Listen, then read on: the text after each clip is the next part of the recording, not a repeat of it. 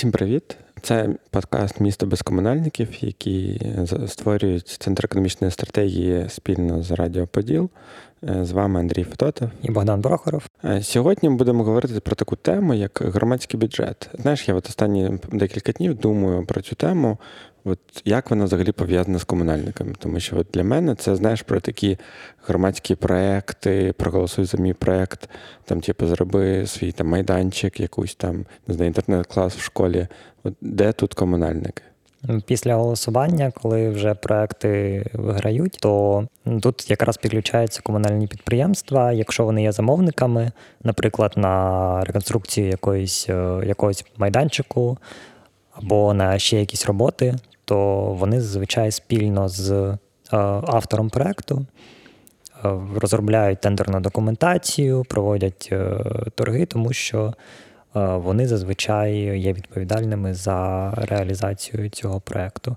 Ну і потім, відповідно, контролюють якість виконання і тоді вже на сайті громадського бюджету з'являється оця галочка про те, що проект виконано. Громадський бюджет він дуже асоціюється з краудфандингом, не ж тими сайтами, які збирають кошти на якісь громадські проекти, але тут е, фінансується все місто. Да? І місто має вирішувати, що вона приймає, що не приймає, наскільки це вписується в якусь там міську політику.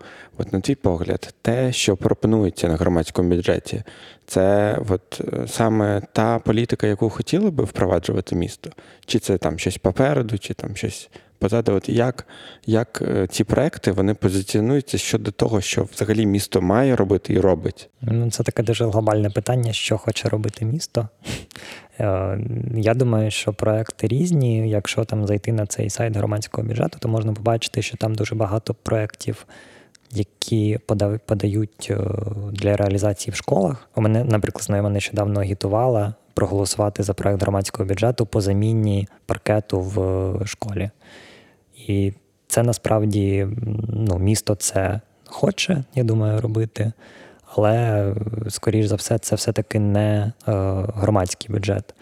Тобто це фінансування якоїсь однієї установи. З цього питання ми запросили коментар в Влада Самойленко, який є ініціатором міських проєктів і головою громадської організації Урбан Крю. Ем, школам завжди було простіше набирати голоси, тому що вони додумали ще декілька років назад е, просувати свої проекти через вайбер-чати, якби це не звучало дивно, або через записки е, від е, класних керівників, від вчителів дітям в щоденнику, що ваша ви маєте проголосувати е, за такі-то проекти.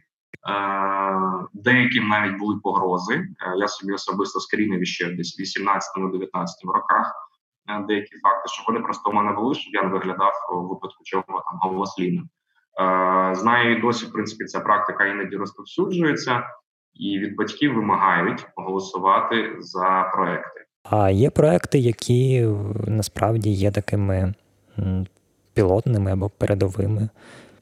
Як, наприклад, е, говорив один з наших е, коментарів, що ці острівці безпеки на дорогах, на пішохідних переходах з'явилися саме завдяки тому, що їх почали впроваджувати, починаючи з громадського бюджету. І потім вже це стало такою політикою міста. Давайте послухаємо, що з цього приводу сказав Дмитро Макогон, інженер, блогер і е, містобудувальник. Ось в громадському бюджеті в цьому році, в минулому році, багато було проєктів щодо таких для Києва інноваційних рішень. Да?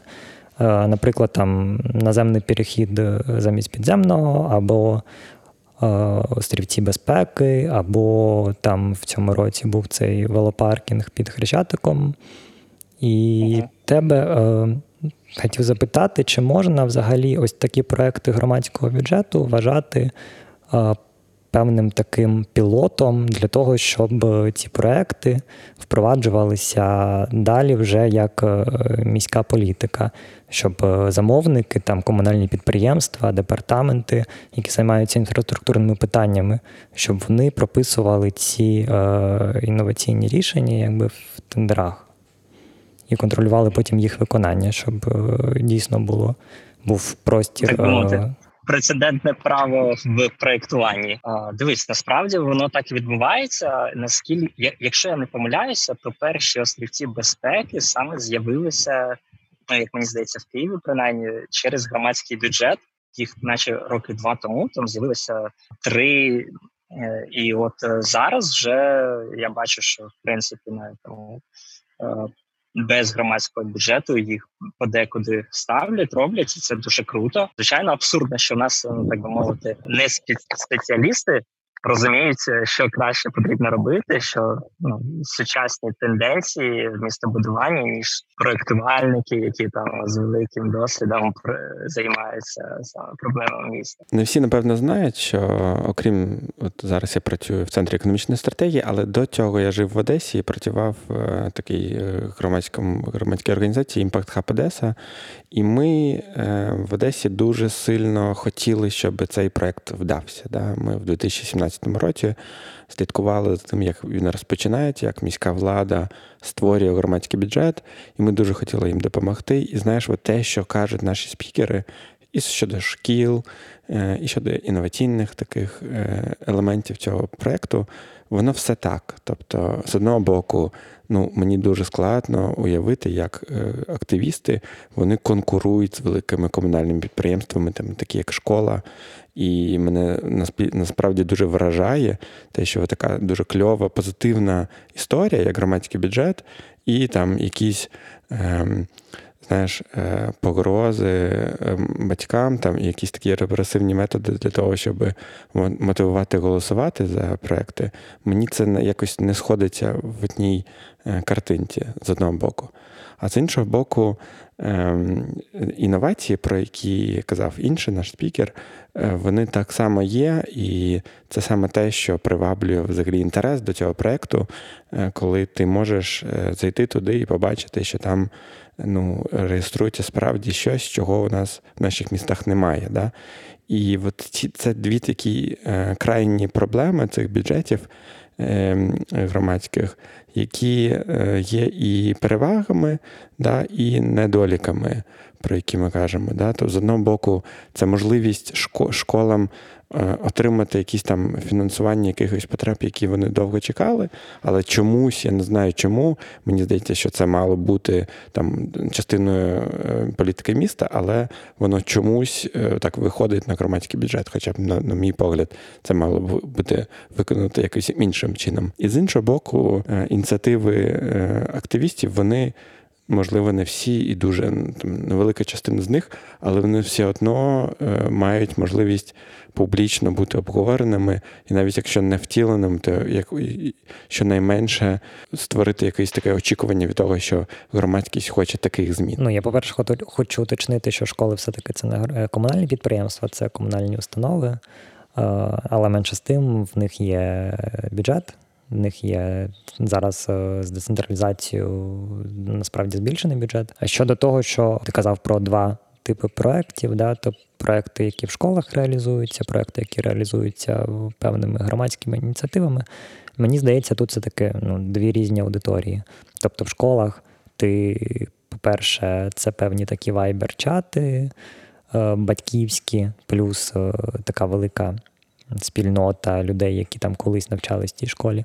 І плюс це якийсь фізичний майданчик, на якому ти можеш е, якимось чином е, свій проект рекламувати, якщо він розташований в школах.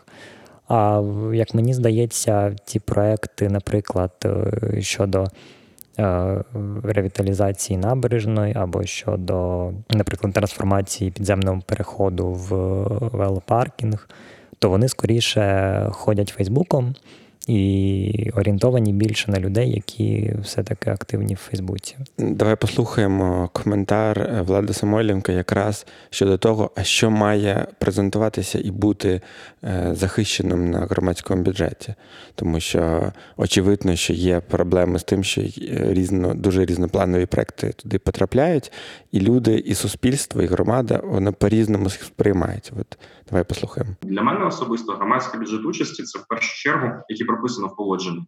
Е, це ті речі, які потрібно створювати загально доступними, видимими для всіх, щоб кожен міг їх побачити, е, відчути або скористатись. Навіть ну мовно кажучи, ні один з перших проєктів облаштування критих велопарковок поруч станцією метро. Якщо навіть людина не користується велосипедом або користується велосипедом, але не хоче користуватися цією там велопарковкою, тому що вона, на його думку, несимпатична чи небезпечна, чи ще щось, але цей об'єкт загальнодоступний. Але давай повернемося до комунальних підприємств. Все ж таки, ем, що ти думаєш, наскільки е, от в питанні громадського бюджету є ця проблема, про яку ми з тобою говорили останні три е, подкасти: про обмеження конкуренції і про ну, таке більше вільне місто, де більше свободи для підприємництва? Може бути те, що комунальні підприємства, коли вони виступають замовниками на виконання певних робіт в рамках громадського бюджету, то вони можуть е, як зазвичай е, обмежувати конкуренцію, або якщо це проект був поданий певним чином пов'язаною особою, то якби обирати підрядника не лише за найнижчою ціною і найвищою якістю, а й за цим фактором пов'язаності. Ну і в принципі, якщо комунальне підприємство займається проектуванням, то скоріш за все йому не дуже цікаво якби впроваджувати якісь е, інноваційні інженерні рішення. Якщо є якесь таке рішення, яке впроваджено вже е, як проект громадського бюджету, то далі воно може йти. Але знову ж таки, якщо комунальне підприємство замовляє це підряд, потім воно зобов'язано його прийняти, прийняти ці роботи. І ось також часто викликає питання щодо того, як е, приймаються ці роботи. Наприклад, е, якщо у нас є понижені спуски з переходів на дороги, то часто ці нормативи не виконуються. Там є декілька сантиметрів е, цього бордюру, і часто ці роботи все-таки приймаються і відповідно викликає шквал критики. І це вже проблема якраз е, з одного боку того, що немає розуміння, чому це потрібно.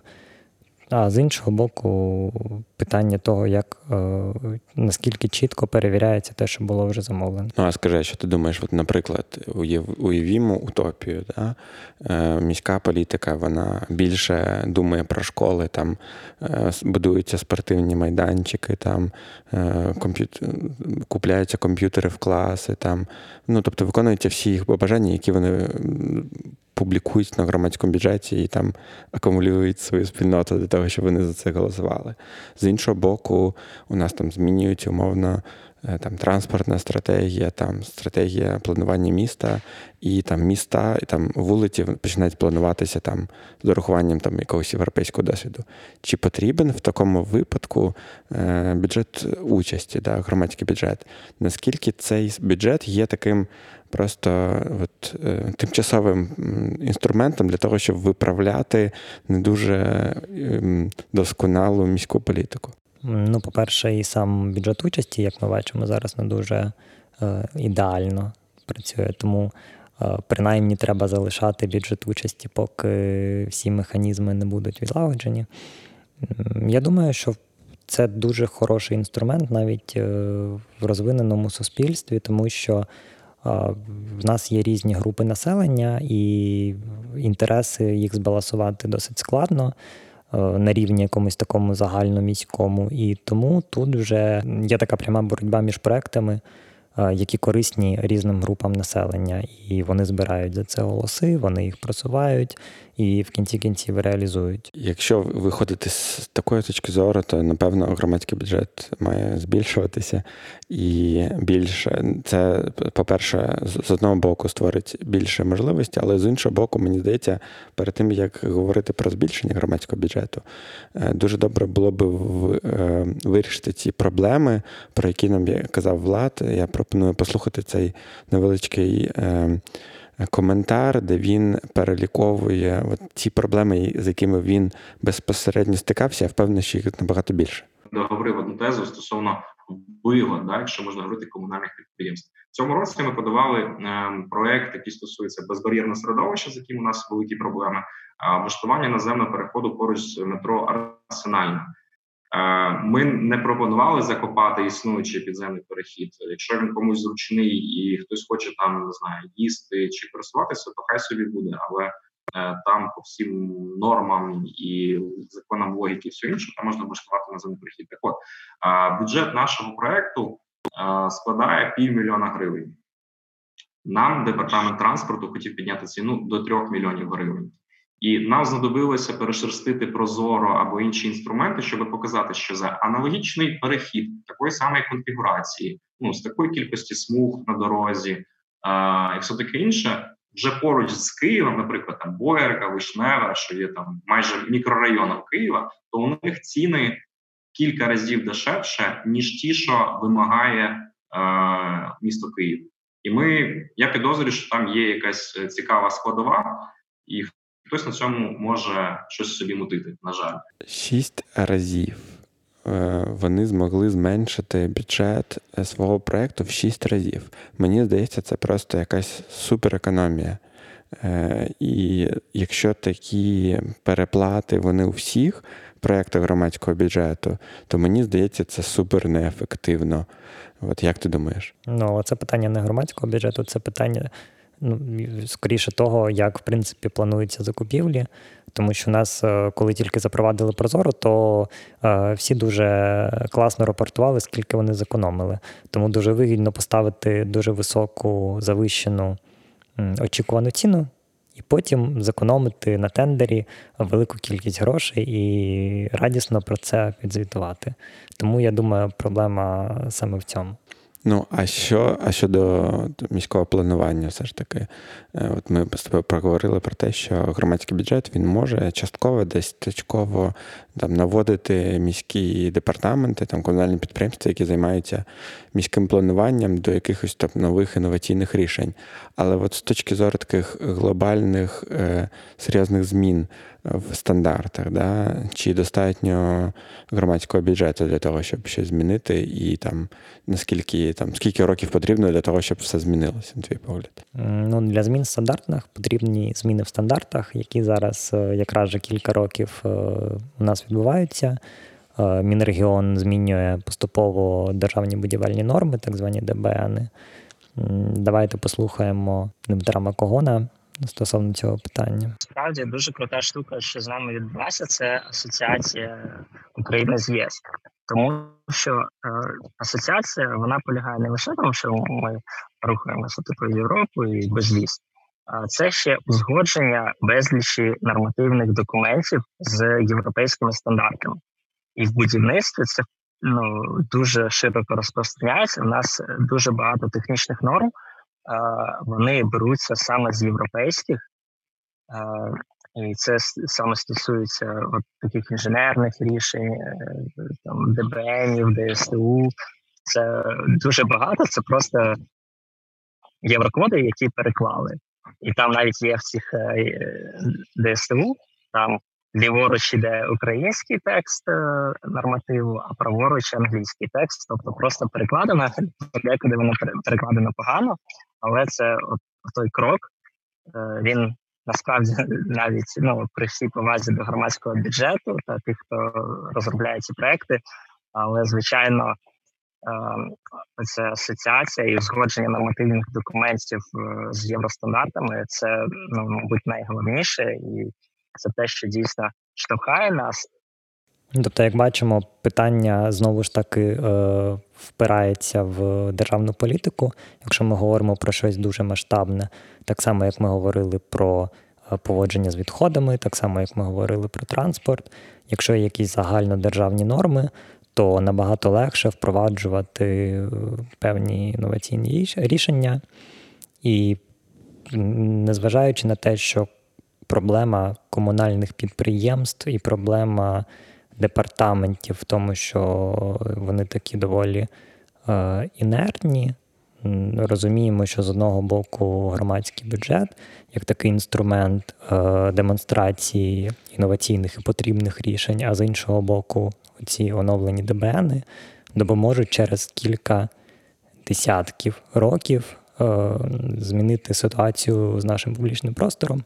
Тому що ну, будь-яка реконструкція, якщо вона зроблена, то це вже принаймні 5 років е, на цій ділянці нічого робитися не буде. Коли я вперше е, зустрівся з е, концепцією громадського бюджету, я зрозумів, що напевно нічого з ним робити не можна, потрібно його віддати просто комунальникам, щоб вони їм користувалися для того, щоб виконували свої якісь завдання.